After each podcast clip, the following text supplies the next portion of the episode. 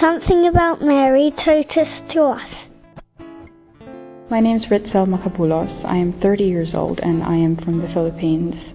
And um, I come to Mass every day on my lunch break because it makes me happy. And um, I'm always overwhelmed just being in, in this church or in any church in the presence of God.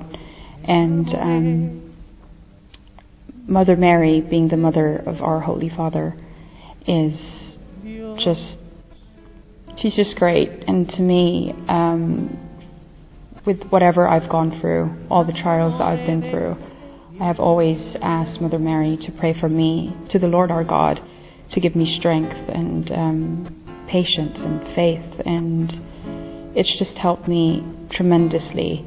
And I am not the person that I am now if it weren't for my faith, for my renewed faith. And I will forever be grateful and devoted um, to her and to Jesus.